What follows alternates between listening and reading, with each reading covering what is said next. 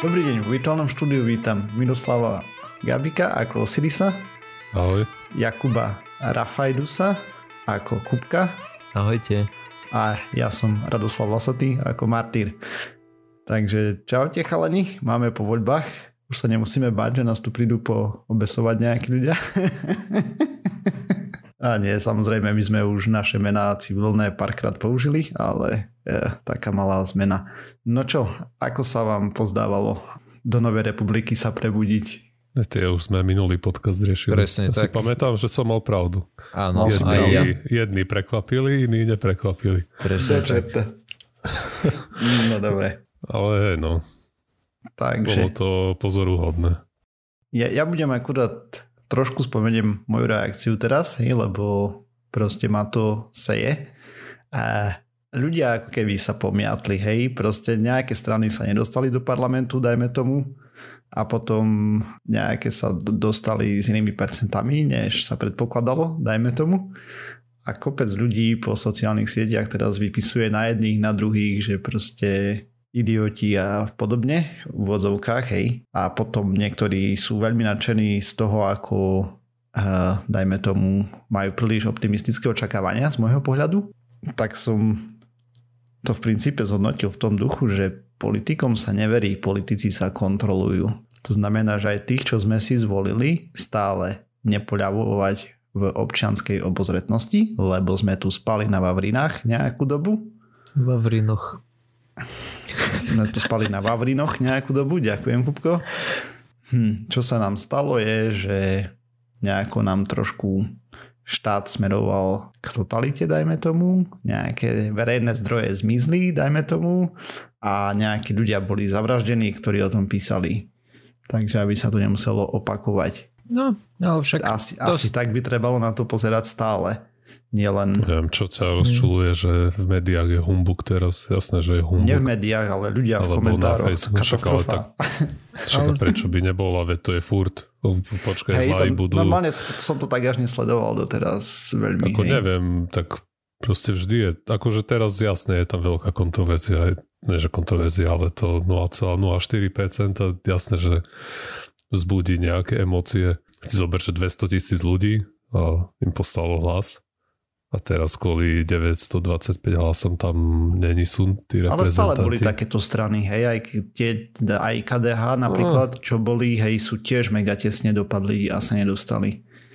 Takže normálne parlamentná to... demokracia, proste shit happens, však, hej. To je, v, to je v poriadku, ale teraz, teraz musíš očakávať, alebo nie, že očakávať, ale proste treba to, nie je to vôbec šokujúce, že sa teraz vyrojí aj na päť miliónov Slovensku, päť miliónov politológov, ktorí presne vedia, kde ako urobili tí dopadne. Ľudia chybu.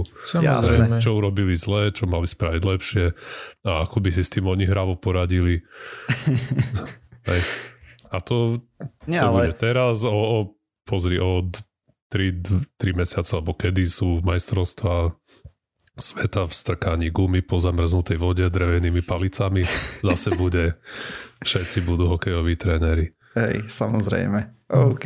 Čo sa dá takže robiť? Tak. Te, ale to, by bolo, to bolo jasné. Hneď, ak som včera videl výsledky, a, tak to bolo jasné, že dva týždne teraz nebudeme čítať v novinkách nič iné, len ako každý, kto má v dupe dieru, tak bude vykladať, prečo k tomu došlo a ako to mali spraviť lepšie a prečo to spravili zle. Ne, ne, a ja, ako by sa to tomu komentátorovi nemohlo stať takéto školácké. Ja čo som chcel naznačiť je, aby si ľudia neidealizovali kandidátov. Musím povedať, že aktuálne najväčší kandidát na premiéra ma celkom prekvapil, ako z jedného kultivovania vystupuje, klobúk dole, ale neveriť, preverovať stále. Hej, proste nenechať sa učičíkať v žiadnom prípade. Nechceme dopadnúť tak, jak sme boli na tom. Jasné. Tak uvidíme, čo spravia. Hej, vystupovanie, činy, to je A, činy ukážu ale, presne. Ale B bude, čo tam odhlasuje tá úderka okolo rôznych individuí, ktoré tam prepašoval zo sebou. Tak. Jasné. Ktoré nebudeme venovať. Martýr. Ale? No? No, mne to príde tak, akože že tí ľudia sa správajú ako futbaloví fanúšikovia, hej, že teraz náš tým vyhral, e, najlepší na svete, niekoho tým prehral, tak je proste butthurt a smutný. To, to, to je čisto proste ako zápas. A je úplne jasné, Neviem, že... Neviem, to príde také detinské, sorry. Áno, presne, presne, presne ako dedinský futbal. Lebo ne, z futbalu detinské. Ľudia... Ako detičky maličké. Áno, ale... Chudákovi ja, ja... to nedochádza, o čo sa snažíš. Dobre, sorry. To, to je jedna vec, že sa o to snažím, ale ja som myslel detinské, akože detinský mm-hmm. futbal je detinský, že... že... Chápeš, teraz e, naši vyhrali, úplná paráda, vaši no, prehrali. Paráda. Polovica poslucháčov odchádza. Tak. A... Robil srandu z dedinského futbalu. tak, tak. Lebo je to úplne jasne to ukazuje, že futbal oblbuje. No dobre, k takýmto záverom sa nechcel tu dopracovať. To vypiť ešte pred zápasom. tak, tak. Čo sa do náhod tiež smeruje k demencii. A čo je úplne zo do náhod moja téma. Taká kratšia, ale trochu som nachcipaný. A, okay, a, takže som narazil na štúdiu, ktorá sa pozerala na vplyv a, kopania fotbalu na a, mentálne zdravie tých hráčov alebo celkovo na zdravie tých hráčov. Myslíš hlavičky, hej? Čo robia? No z, špeciálne na to, hej. hej. Hm. A, poprvé vieme, že šport je veľmi zdravý a mali by sme sa mu všetci venovať. Ale na druhej strane sú tam nejaké riziká a špeciálne to riziko, o ktorom, ho, o ktorom som chcel trochu hovoriť, ako si už naznačil, sú tie hlavičky. A to vieme, že je problém pri treba z bojových športoch, tam je to jasné, kde dostávajú treba z boxery udery do hlavy. Kto vie, koľko, kto vie, koľko takýchto ľudí beha po Košiciach, ktorý, ktorým rád dal karate chop do hlavy a teraz majú z toho problémy a, dodnes. Ja som a, chodil na light contact, to znamená... No však zľahka. Po hlave. Čo to znamená? V karate, že proste len naznačuješ plus minus úder na hlavu. Aha. Už akékoľvek silnejší úder je vlastne faul, ako stalo sa, hej, samozrejme, na viacerých súťažiach, lebo Aha. adrenálny šiel hore. Hlavne iným ľuďom, nie takmer nikdy. Ja som málo kedy mal trestné body. Ale keď si mal, tak to stalo za to. Jednoznačne. Už museli tam ťahať nejaké nosítka. Okay, a potom vieme, že... A to že bolo ten... ešte, počkaj ešte, aby som to upravil, to je, ja som súťažil ešte v dobe, keď neboli tie nové pravidlá, kde už sú také zmekčené rukavice a neviem, ako je to teraz, som to nesledoval posledných pár rokov. Hm. Že ty si ešte mohol mať uh, rukavicu s tou podkovou dnu, ako v tom mačeru. Hej, hej. A, takže mimo tých bojových športov ešte je to celkom zdokumentované, alebo nie, že zdokumentované, ale naznačuje sa tá spojitosť aj pri americkom futbale, kde veľa tých hráčov a, majú nejakú a, skorú formu demencie. Takisto majú väčšie riziko Alzheimera, rôznych depresí a tých a, duševných ochorení. Vo všeobecnosti sa z toho obvinuje niečo, čo volajú a, hej, C T E, chronická trauma, chronická traumatická encefalopatia, tak. To znie nebezpečne. Je to vlastne, pochádza to z toho zopakovaných úderov do hlavy, lebo ty mm-hmm. keď ideš teraz niekde do krčmy na po dedinskom futbale a tvoje družstvo prehra a, alebo vyhra a dostaneš od niekoho do zubov, a, tak sa ti to a, takto C T nedostaneš pravdepodobne. No podľa toho, keď dostaneš do, do tých zubov nejakou prázdnou fláškou, tak môže... Ale no, dobre, nebudeme to, tento scénar veľmi rozoberať. Mm-hmm. A podstatné je, že tá chronická, a to slovo chronická aj naznačuje to, že to musí byť často. A to sa práve stáva pri tom americkom futbalu, trebárs pri boxeroch, ktorí často a, zápasia. A takisto a táto štúdia si položila otázku, či sa to nemôže stať aj pri futbalistoch, ktorí a, veľa hlavičkujú. A, samozrejme počas zápasu tých a, hlaviček asi ten futbalista až toľko nedá, ale treba na tréningu, aj keď ja, ja neviem, no, ja som futbal nikdy nehral, ale predstavujem si, že keď tam budú, keď pravidelne trénujú tie hlavičky, tak je tam nejaké je tam nejaká nenulová pravdepodobnosť, že k tomu C T E môže dochádzať aj u futbalistoch. Aj u futbalistov. A práve na tú otázku sa pokusili nájsť odpoveď vedci z Glasgow University, ktorí si zobrali vyše sedem tisíc futbalistov a porovnali to s teraz neviem, dvadsať alebo tridsať tisíc, proste hromada ľudí, či im ako dali tam nejakú, proste bola tam dosť veľká vzorka. Čo im z toho vyšlo, bolo to, že bývalí futbaloví profesionáli majú tri a pol násobne vyššiu pravdepodobnosť, že zomrú na nejaké mozgové ochorenie. A riziko Alzheimerovej choroby je päť násobne vyššie ako u tej bežnej populácie a Parkinsonová choroba sa v nich vyskytovala dvakrát častejšie. To je dosť. Na to, že športuješ, to... ne? Na jednej strane je to dosť, ale zase treba... Proste tu treba nejaký kontext nájsť a to je ako ten, dobre. Že sú to bývalí profesionálni hráči, ktorí hlavičkujú veľa, mm-hmm. čo pre rekreačného športovca je nič, to ťa nemusí zaujímať. Keď ty dáš hlavičku raz za čas, vieš, a vlastne dochádza k tomu tak, že tá lopta aj váži, ja neviem, pol kila a teraz na hlave ti pristane rýchlosťou niekoľko desiatok kilometrov za hodinu. A niekedy, v nejakom článku som videl, že a, proste to môže dosahovať aj nejakých stodvadsať kilometrov za hodinu, ale to sa amatérských hráčov asi netýka. Asi nie. No a ty, keď dáš tú hlavičku, alebo ten futbalista, keď dá hlavičku, tak um, čo sa stane, aj keď dostaneš do budky jednu, uh, tak je to, že mozog tým, že je v tekutine, tak má nejakú zotrvačnosť. A keď sa ti pohne lepka veľmi rýchlo na nejakú stranu, tak ten mozog... Uh, proste narazí do steny tej lepky a vedie to k nejakému opuchu, hej, ako proste keď si niečo udrieš a, a keď sa ti toto stane raz za čas, tak to nemusí byť vôbec žiadny problém. Ale keď sa ti to deje stále znova, znova, znova, predtým, než sa to stihne úplne zahojiť, čo v nejakom podcaste som počúval, že je povedzme, hm, teraz nepamätám číslo, ale bolo to určite pár týždňov, dva, tri, štyri a mm.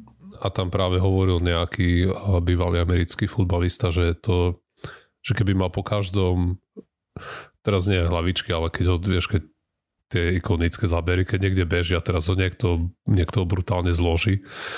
Takže keby mal po každom takom brutálnejšom zákroku na seba mať tri týždne pauzu, tak nikam nedojde ako profesionálny hráč. Hej, jasne. Takže aj keď o tom riziku vie, tak ho proste musí ignorovať, keď chce sa venovať tomu športu. Pri futbale samozrejme toto nevieme, nakoľko závažné sú tie, tie údery do hlavy, či sú teda dosť závažné na to, aby spôsobili zranenia tabu odzovka, zranenia toho, alebo tie opuchy toho mozgu až takej miery ako pri tom americkom futbale, ale to, že tí futbalisti majú veľa vyššie riziko tých chorób, tak napovedá, že asi k tomu dochádza. No a práve v Anglicku, Škótsku a Írsku a na základe toho, na základe aj tejto štúdie už prijali nejakú smernicu, že deti vo veku šesť až jedenásť rokov na tréningoch nemôžu trénovať hlavičky.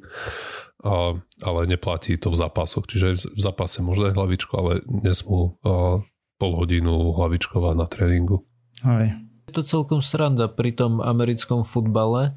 Ťa síce vedia tvrdo zložiť, ale málo kedy je ten zásah priamo na hlavu, za to sú dokonca aj, že je to ako faul. Aj keď teda, keď ťa fakt, že zloží, to je jedno, že dopadneš na chrbát, lebo tú hlavu si udrieš. Ale zase, keď hlavičkuješ, tak je to presne mierené na to, že, že búchaš hlavou. Lenže tam nie je problém ten úder do hlavy ako taký. Problém je to, že sa ti rýchlo pohne lepka niekde. No áno. A mozog s otrvačnosťou narazí do nej. A to, že si ty sa, proste ty keď bežíš a ja sa rozbehnem oproti tebe a naberiem ťa ramenom do hrude, tak vieš, tvoj mozog stále chce ísť dopredu, ale hlava už naraz chce ísť dozadu, lebo ja skoro sto kilogramov. He? A čiže ti narazí ten mozog do prednej časti hlavy. Mm-hmm. Vieš, ale, ale ja vôbec sa nemusím trafiť do tej hlavy. Ani pri páde si nemusíš udrieť, ale už pri tom samotnom náraze už sa to stane. Ej, jasne, chápem. A to vo futbale tiež nedelano hlavičky, ale aj o niektoré fauly tým pádom, hej, čo tam sú taktiež. Hej, ale tie nie sú až také časté. Americký futbal je vyslovene kontaktný šport. Hej, jasne. Viem, že takéto niečo som videl aj pri hokeji takisto, že tam keď sa búchajú mm-hmm. o mantinely.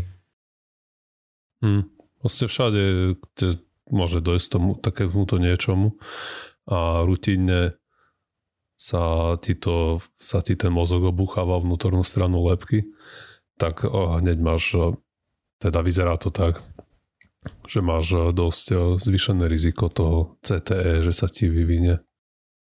OK. Takže zakažú hlavičkovať vo futbale, myslíš? Nie. To asi nie. Futbal je bardzo veľký biznis na to, aby niečo také tam dali. Mm. A, tak no, akože ale zase to mi nepríde, že by to malo byť nejaké hrozné. Krok s tým zakázaním, treba na tréningoch by to mohli dať aspoň pre mládež a potom už keď je dospelý človek, tak keď si vyhodnotí, že mu riziko mozgového ochorenia stojí za to, aby mohol, aby keď, keď chce trénovať tie hlavičky. Ako ešte tu treba aj podotknúť, že v absolútnych číslach to nie je až také šialené, hej, lebo ty stori, že a, je to dvojnásobok, ale dvojnásobok, ja neviem, akú má šancu na Parkinsona desať percent, ani nie. nula celá desať. To bude menej, no. Hej, jasné, hej, to, to sú relatívne rizika. Hej, ale stále je to dvakrát viac, hej, než bez toho, takže v konečnom dôsledku, alebo aj viackrát, čo tam bolo spomínané. Hm, myslím, že Alzheimer bol päťkrát. O, aj asi. O, áno, Alzheimer bol päťkrát, Parkinson dvakrát a, a tri a pol násobne vyššia pravdepodobnosť, že zomrel na mozgové ochorenie. A potom sa možno nezarátava to, čo, s čím majú problém tí, teda čo som počúval v podcast od tých hráčov amerického futbalu, tak tí majú často nejaké depresie a podobné problémy. Mm. Proste majú zvýšené riziko, že umrú na, no, ak sa to povie správne, korektne, že sa spa- umrú na samovraždu. Za samovraždia sa. Že spáchajú samovraždu. Asi. Hej, to sa mi zase, neviem, či sa mi páči to slovo, lebo pácháš zločin, vieš, to má negatívnu konotáciu. Spravia samovraždu? Robíš, neviem. Há, slovenčina viem, naša. Že, nie, nie, ale viem, viem že to v, niek- v niektorom inom podcaste som práve toto počul a tam mali rozhovor, ako to bolo, nie, nie o tom bol podcast, ale zabehli do toho, že proste je nejaká iniciatíva od ľudí, ktorí predchádzajú samovraždám, tam nejaká talinka dôvery alebo nejaký ekvivalent toho, mm. že vieš, v angličtine sa tiež hovorí commit suicide, ako spáchať samovraždu, ale že by chceli, aby sa toho opúšťalo a hovoria, že myslím, že nejak die to suicide, akože umrel na samovraždu alebo niečo také. OK, a nejako to pomôže ako tým ľuďom? Tak tým ľuďom, ktorí umrú, tak nie. A potom... Ale možno ako, ich sorry, umrie menej. Takáto semantika, ako mi príde nezmyselnosť trošku, ako nikomu to nepomôže. Asi to, je, no. to, asi to majú nejakým spôsobom odôvodnené. Ich dôvodenie my ja nevieme. No, takže... Hej. Čo dve. Počkaj ešte, ešte predtým, ako začneš tú tému. Rýchlo som pozrel, prečo by ste mal hovoriť, že páchať samovraždu. Tak je to práve preto, že keď niekto má suicidálne myšlienky, aby nebol, sa necítil stigmatizovaný, aby vyhľadal ľahšiu pomoc. Mm-hmm. A po B potom pre s ohľadom na pozostalých by si ako nemal používať jazyk, ktorý naznačoval, že ich blízky človek proste spáchal nejaký zločin. Jasné. Ako či to budeš robiť, alebo nie. Vieš, ako viem, že v našej reči je to zažité. A, hej. A, ale podľa mňa ako nie je v tom žiadna, takže... nestane sa človeku žiadna škoda, keď sa bude vyjadrovať ohľaduplnejšie. Samozrejme, že nie. Dobre. Takže najprv jedna taká kratučka. dvadsiateho piateho druhého dvetisícdvadsať sa udialo niečo, čo sa nikdy predtým v živote neudialo. To je super, ne? Bavíme sa o tom, že... Vie byť veľa vecí, ktoré sa ešte nikdy neudiali a nebudú super. E, jasne. A, takže... na geostacionárnej dráhe okolo Zeme lietajú také satelity, ktoré majú skrátku geosatelity, hej, lebo proste oni visia nad jedným miestom nad Zemou, v princípe nad určitou lokáciou, lebo sa otáčajú rýchlosťou jedna otočka za deň. Hej. To znamená, že stále raz za dvadsaťštyri hodín obehnú Zem a tým pádom sú stále tam, kde majú byť. Napríklad nad Slovenskom alebo Kanadou alebo podobne. Hej. Podľa toho, že kde ten satelit položíš na tú orbitu. Teda v akej orbite tie obieha. No a uh, tie satelity sú pomerne drahé a pomerne staré. Už niektoré z nich, a ide o satelit Intelsat deväťsto jeden, ktorý mal nejaké problémy a on išiel na bubu orbitu, kde vlastne spinka, lebo tam nemáš dostatok delta V, aby si ho odpratal úplne, hej, dole z orbity, takže majú tam nejakú satela graveyard orbit, proste cintorín taký orbitový. No a čo spravili? Norton Northrop Grumman spoločnosť teraz prvýkrát v histórii spravila servisné vozítko, sa volá em é vé jeden v skratke, ktoré prišlo k tomu satelitu a aktuálne ho už doklo, že sa na ňo pripojilo a pripojilo sa takým spôsobom, že ako keby nejaký šrúb cez jeho trysku mu dalo dovnútra. Proste cieľom je spojiť tie dva satelity a potom, keď všetká komunikácia bude fungovať a tak ďalej, tak ten satelit dajú naspäť na normálnu orbitu a bude komunikovať ďalej s tým, že bude slúžiť a predĺžia mu životnosť, potom by to mali vedieť odpojiť od toho a letieť k ďalšiemu a tak podobne. A do budúcna ešte plánujú kopec ďalších skvelých vecí s tým. My si musíme počkať, samozrejme, lebo oni sa teraz len spojili dvadsiateho piateho druhého Teraz tam bude prebiehať milión testov, hej, že či je všetko v poriadku a tak ďalej, až potom s ním začnú hýbať. Ale je to brutálne dobrý krok k tomu, že časom takýmto štýlom by sme mohli vedieť vyčistiť napríklad tú orbitu od nezmyslov úplných, hej, že ich postupne deorbitovať mm, s nejakými menšími satelitmi, dajme tomu. Aj no. Vieme, že ako sa na ten satelit pripojilo, akože on mal nejaký odhalený U S B port, alebo nie, že... Nie, nie, v žiadnom prípade. Ako on ho len dá na správnu orbitu, aby... Lebo ty potrebuješ... A, čiže ho mať... satelit funguje, len už on nie je na tom správnom palivo, mieste. Dajme tomu, alebo aha. Niečo, hej. Mhm, jasne. Ale to, toto je ešte veľmi starý satelit a ten nemal žiadne uchyty, takže to bolo špecificky pre ňoho nadizajnovaná táto misia. Záchranná, hej, lebo ten pôvodný stal asi mega veľa peňazí, tento bol menší, alebo neviem. A nemám presné detaily ešte, lebo je to pomerne čerstvé, takže viacej bude potom. Proste už sa spojili a počkáme si, hej. V pláne do budúcna sú potom ďalšie vylepšené robotické misie takéto, že budú vedieť opravovať a navrhujú, aby sa všetky nové satelity robili s nejakými uchytnými dokovacími portami, hej, kde sa vieš prichytiť, lebo teraz to spravili tak vyslovene, že cez tú pôvodnú trysku toho satelitu mu sa zachytili, hej, takou šrubou a do budúcna by mohlo byť, že bude mať uh, ho budú vedieť dotankovať, dajme tomu, alebo podobne, a toto je jedna z prvých misií, takže super, gratulujem firmičke. A teda ešte nevieme naisto, lebo zatiaľ sa vám spojili, či to bude celé fungovať a dobre hýbať s ním budú vedieť a tak, hej. Minimálne už to, že proste je to prvýkrát v histórii, čo sme videli satelit, ktorý sme vystrelili na geo a z takej blízky znova, hej, s novou kamerou a týmto ho tam pekne nafotil. Takže v linkoch potom nájdete. Dobre, takže poďme na tému od posluchača. Peter nám napísal: chlapci, pozrite sa na há bé jedenásť a hydrogen-boron fusion reaktor z Austrálie. Na dokončenie ITERu treba už len tridsaťpäť rokov. Aj o dvadsať rokov to bude tridsaťpäť, smajlik. Ale pokiaľ há bé jedenásť nie je hovadina na úrovni Guplabu, tak by, sme, tak by dostupná fúzna energia mala masívny dopad. Takže há bé jedenásť je Hydrogen Boron Fusion, alebo aj istá spoločnosť dostala patenty v Číne, ú es á a Japonsku na nový spôsob robenia fúzie. Technológiu vynašli na University of New South Wales, Sydney. Takže hydrogenboronová fúzia a použitie laserov údajne bola skúmaná už desaťročia ale na univerzite prišli s novým prístupom úplne unikátnym a porozprávame si o ňom, ale najprv si povieme, že prečo tá aktuálna fúzia, o ktorú sa snažíme, ktorá, na ktorú treba ešte ďalších tridsaťpäť rokov a o dvadsať rokov to znova bude tridsaťpäť, nejde veľmi dobre.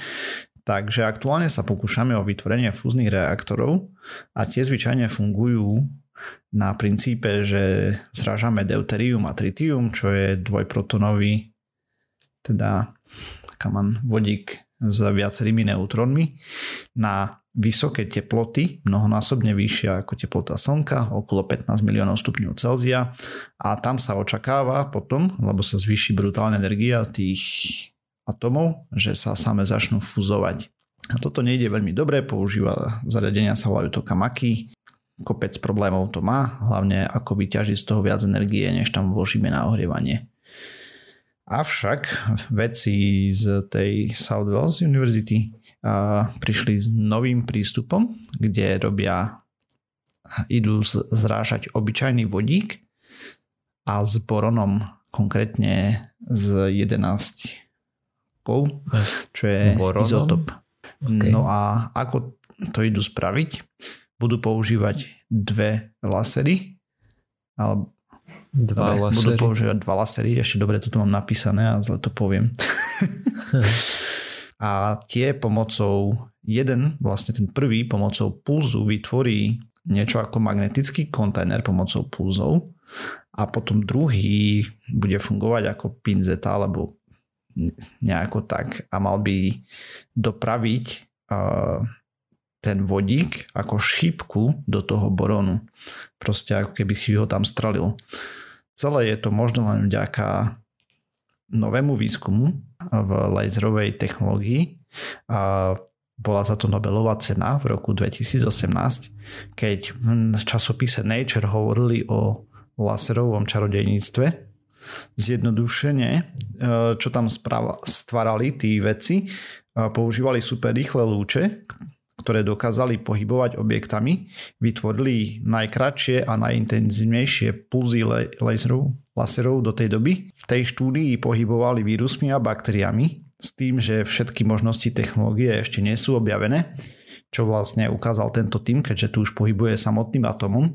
Tým pádom vlastne to, čo oni do, do, dosiahnuť, by mala byť aneutronická fúzia. To je taká fúzia, kde sa neuvoľňujú zvyšné neutróny. To znamená, že nevytvárajú okolo seba radioaktívne prostredie. Lebo keď by sme zrážali to deuterium s tritium, tak tam sa navyše uvoľňujú nejaké neutróny. Hej, oni robia potom bordel okolo seba radioaktívny. A toto tu by malo vyprodukovať čiste, z toho, čo som čítal, zo pár heliových jadier, len čiste bez elektronového obalu, tým pádom sú pozitívne nabité a toto by dokonca malo rovno konvertovať na prúdca, lebo získaš kladný, hej, pol, automaticky by, sa, by to malo rozhýbať elektróny vo vodiči. No a však tie teploty tam tiež nebudú masakrálne vysoké? Tak tie teploty neviem, ne, nespomínali to. Ešte dobre, to spomeniem potom na koniec témy k tomu, ale samozrejme ty tam máš tú nádobu, ktorá je tvorená vlastne tým laserovým pulzom, hej, magnetickú, ktorá to udrží, mm-hmm, tú plazmu vo vnútri. Ono to samozrejme, keď fúzne žiadra, tak kopec teploty sa tam aj uvoľní. Prvýkrát v histórii budeme vedieť energiu odčerpávať priamo ako elektrický prúd z toho, keď som dobre vyrozumel. Mm-hmm. Čo rozprávali tí vedci. Takže samozrejme sa tam budú generovať ešte alfa častice, hej, to žiarenie, ako tie ióny, ak vyžieria a tak ďalej. To všetko by malo byť konvertované do rozvodnej siete a o teplote sa nespomenali vôbec nič v tej štúdii, takže predpokladám, že to asi nebude problém. Vyslovene tam spomínali, že nebude to treba nejaké tlakové nádoby a to chladiť a podobne. A teda asi nejako trošku chladí to bude, tre... neviem, normálne neviem, lebo uh, takto. Ja stále hovorím, v tej štúdii je to tlačová správa, od štúdie to má ďaleko. Je to veľmi optimistická vec. Podľa experimentátora vlastne hovoril, že experimenty a simulácie merajúce laserom iniciovanú reťazcovú reakciu vytvárajú miliónkrát vyššiu reakčnú rýchlosť, ako sa predpokladalo v podmienkach tepelnej rovnováhy.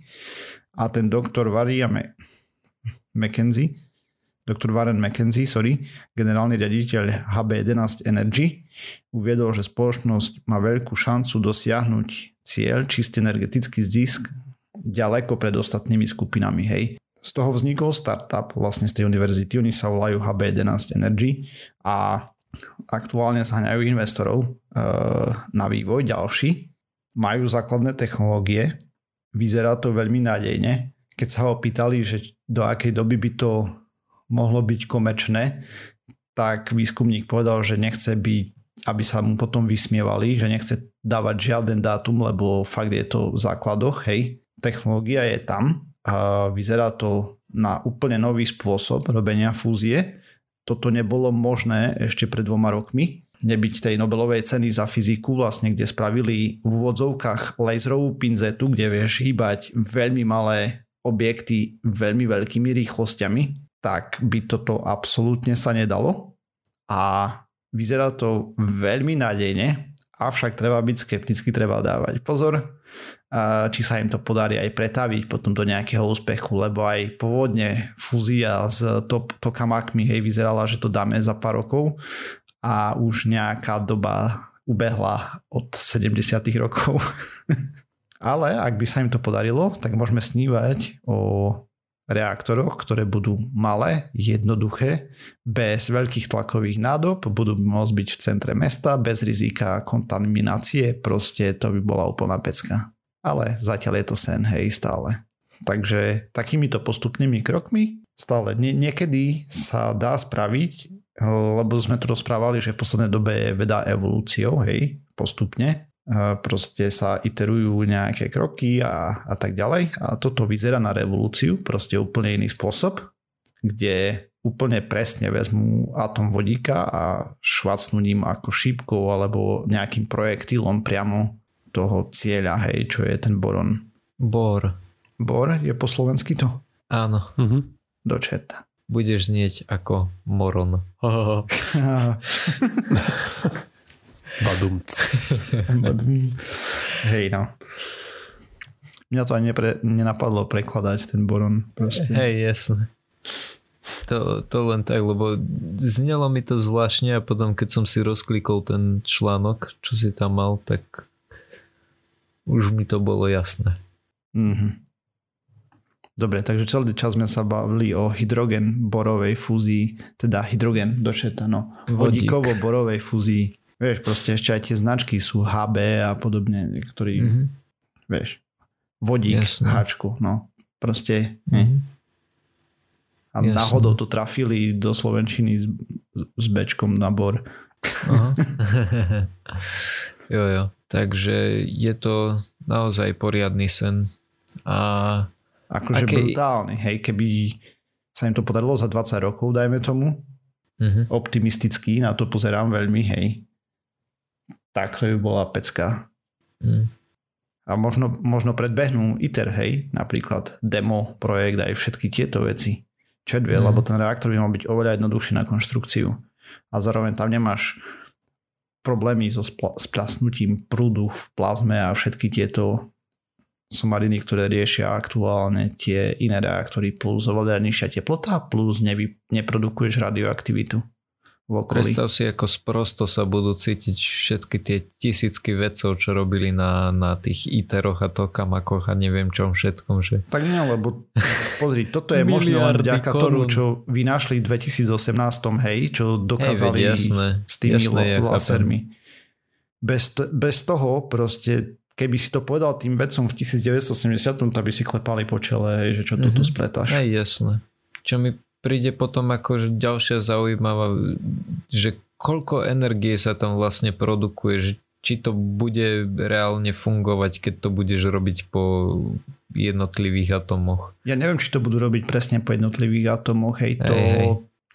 Ako fakt je to tými tlačová správa, není to ani zďaleka popísané, že by som si klikol na štúdiu v Nature a pozrel, že aké reakcie tam vôbec prebiehajú, koľko mm. atomov hey, presne reaguje, ako vzniká, nič také, hej, nemám.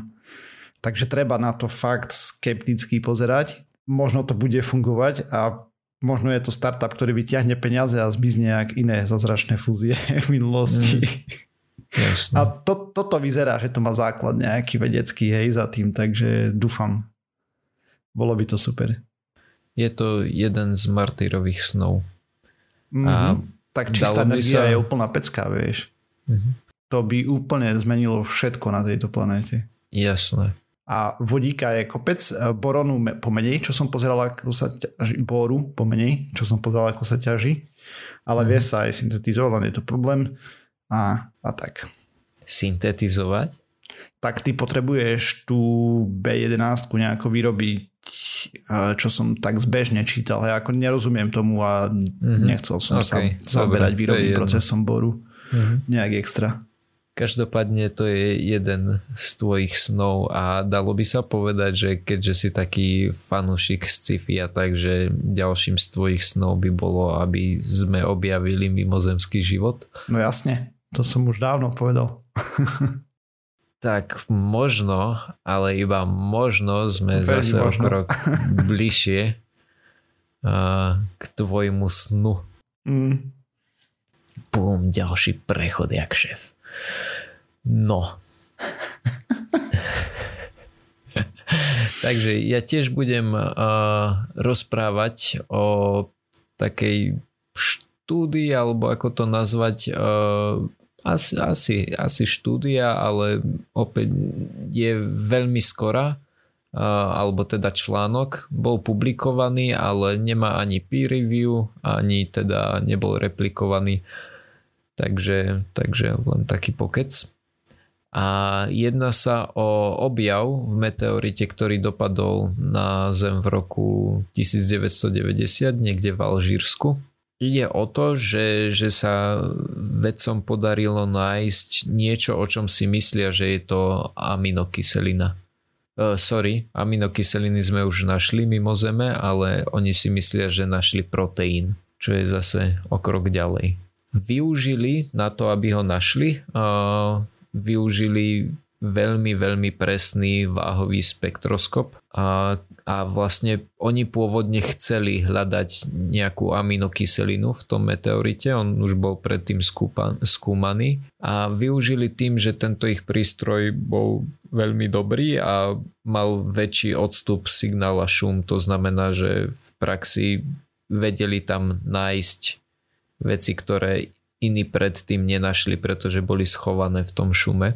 No a našli glicín, čo je aminokyselina, ale podľa toho, čo hovorili, tak nenašli iba glicín, ale našli aj hydroxen, hydroxy, nejaký zoxidovaný glicín, a zakončený železnými atomami a nejaké lítium a kyslík naviac. A toto sa podľa nich podobá na proteín, alebo teda je proteín a nazvali ho hemolytín. Veľký, veľkú podobnosť s pozemskými proteínmi. Prečo tvrdia, že je to mimozemské, je to, že má iný obsah deutéria. Tento obsah deutéria spĺňa skôr požiadavky na nejakú kometu s dlhou periódou obehu, alebo teda, že sa asi nachádzala ďaleko. A odhadujú, že sa možno vytvoril v nejakom protodisku asi štyri celé šesť miliardy rokov dozadu. Len zároveň hovoria, že je možné, že je to len nejaký polymér, lebo že uh, proteíny sú len... Nie všetky polyméry sú proteíny, ale všetky proteíny sú polyméry. Takže možno je to len nejaký, nejaký polymér. Každopádne vyzerá to zaujímavo, oni sami tvrdia, že treba, uh, treba nejakú replikáciu, ale že to vyzerá veľmi zaujímavo. A už len preto, že veľa z nás nie, už len preto, že veľa ľuďom by sa splnil sen, že zase sme o krok bližšie k tomu uh, nájsť nejaký mimozemský život, by to bolo celkom cool. Ale je to isté, že to nebola kontaminácia nejaká, alebo také niečo? pokiaľ viem, tak práve kvôli tomu jednak oni, oni do ňoho nešprtali, oni sa pozerali vlastne do ňoho pomocou toho spektroskopu, ak som tomu dobre pochopil. Potom oni odhadujú, že pod, práve podľa toho množstva toho, toho deutéria. Mm-hmm. Vlastne je to, to iné než čo máme na Zemi. Áno, áno. To len, aby sme to vyjasnili, ja som to nepovedal, hej, v mojej téme proste deuterium je vodík, ktorý, normálny vodík je proton a elektrón, ale deuterium má navyše v jadre jeden neutrón navyše a tritium má dve. Uh, mne išlo skôr o to, že ja som si spomenul na ten uh... na ten najťaž, najstarší prvok, čo som, o ktorom som nedávno hovoril, a tam práve hovorili o tom, že vedeli na základe, musím počkať, kým mi tu psi dobrechajú. Ja to nepočujem od teba tu, ale asi na stope to bude. No. Trochu počuť. Hej, keď ty to trochu počuješ, tak je to veľmi počuť. Ja som bol prekvapený, keď som strihal, čo v prdeli všetko tam je počuť. To bolo úplne otrasné. Ja som si myslel, že keď prdím do stoličky počas nahrávania, ne- neukazuje mi to na stope, tak som v pohode. Ale očividne nie. Hej, celé zlé. Dobre, už ticho. No každopádne ja som si myslel, že, že to má niečo spoločné opäť s tým, že keď na to nejakú dlhú dobu pôsobí to vesmírne žiarenie, že, že niečo sa tam pomení, ale vôbec to nemusí byť pravda, neviem, to som len freestyloval. Mm. Ešte mám jednu takú takú veselú vec. A nie je to ani, ani správa, ani nič také. Bol som v Tatrách a v Tatrách sa veľa popíja uh, nápoje s obsahom horcu. Horca? A vodka s horcom. A práve vodku s, ja neviem, no, neviem. Bo, borovička, Všetky... sa, borovička sa Aha. dosť uh, s horcom, a ja osobne som veľký fanúšik medoviny s horcom. To je úplne labužo. Áno. No, každopádne rozhodol som sa, že si nejaký ten koreň zaobstaram toho horca, aby som uh, mohol aby som nemusel toľko platiť, samozrejme. Tak som googlil a hneď prvé, čo mi našlo, bola stránka BioCare. Mm. Žijeme bio, myslíme eko. A našiel som, že horec žltý, osoby bez zdravotných problémov. Maja, mohla by si prosím prestať zjapať? Uh. Ďakujem. Ne. Znova tu niekto nechal na strede cesty kôš s prádlom, a keby si aspoň raz chytil to prádlo do ruky, tak vieš, aký je to problém. Pozdravujem všetkých poslucháčov, ak sa práve nahráva. Nahráva sa? Pozdravujem všetkých poslucháčov a vedzte, ak vezmete prádlo hore schodmi, rozstriete ho, nenechávajte ho na strede cesty. Takže... si mal Takže, povedať, tak. Že si očakával, že sa to vytriedi samo. A nechápeš, čo sa stalo. Hey. Tak, asi, asi tak. Oh, nice. A že dalo sa to spraviť aj bez rečí. Áno. Myslím si, že, že potom by si počul ešte iné zvukové efekty. Dobre. Každopádne osoby bez zdravotných problémov sa po užívaní horca žltého cítia lepšie a pocítili aj ďalšie pozitíva. Napríklad, čaj má výraznú horkú chuť. Úžasné. Okay. A to bol len akože čo písali na stránke, každopádne diskusia, komentáre, úplne bomby. Viete prečo horec? Lebo má dosť výraznú horkú chuť. Hmm. Tak to už aj. Tak, tak. Tá, ja by som si ho dal radšej aj do alkoholu, to podporuje trávenie. Fuj, mne nechutil, blé, už si ho nekúpim, nemám rada tú horkú chuť. Keď si sprostá, kúp si borovičku. Okay. Alebo ľubovoľný no. alkohol. Vy, vy, vyživné komentáre, pozerám. Určite áno. Nedá mi nereagovať na Osirisovú poznámku, že to aj žene takto doma. To čo si normálne. Preto ja, ale chápeš, sestre by som to povedal v pohode. Hej. A harmonický vzťah potom, hej. Tak musíš si, musíš vedieť. Presne musíš tak. Mať, musíš aj prečítať situáciu. Áno, a ja som prečítal a radšej som bol ticho. Ja som totiž videl ale jej oči na rozdiel od teba. Hey, ale my sme sa mohli dobre zasmiať. To, to áno. To áno. No dobre. Rozmýšľam, že ako premostiť ešte nakoniec, aby som to zvládol. Povedz, že ideš triediť prádlo. To... Idem triediť prádlo, tak, tak. Mimochodom takto, aby, aby ste si nemysleli. Ja to prádlo takedy aj vytriedím, ale tým, že ja som najstarší súrodenec, tak väčšinou používam túto funkciu e, mojej autority, A, a triedia to mladší súrodenci, ktorí sa tomu ale zďaleka vyhýbajú, pokiaľ im to nie je priamo povedané, že to majú urobiť. A vzhľadom k tomu, že im to asi nikto priamo nepovedal, tak preto ste počuli, čo ste počuli. Kámo, ty máš parádnu autoritu, keď na teba mladšia sestra navrešti počas nahrávania. Ona zase... Ona zase nie je o toľko, o toľko mladšia. Ale áno, máš pravdu. Idem sa hambiť do kúta. Dobre, takže sme sa dopracovali na záver tým pádom. V tejto časti Pseudokastu ďalšia vyjde o týždeň. Nájsť nás môžete na w w w bodka pseudokast bodka es ka. Písať nám môžete na kontakt zavináč pseudokast bodka es ka, obzvlášť ak sa vám niečo nepáčilo, alebo páčilo, alebo máte návrh na novú tému. My sa potom opravíme, ak sme spravili niečo zle a tak. Okrem toho sme na sociálnych sieťach, Facebooku, Twitteri, sme na YouTube, na Spotify, iTunes, všetkých možných a nemožných podcastových agregátoch. Ak nás chcete podporiť, môžete nám poslať dve percentá z dane. Ďakujeme. Jo. Ďakujeme. Ahojte. Ďakujeme. Čau. Čaute, čaute.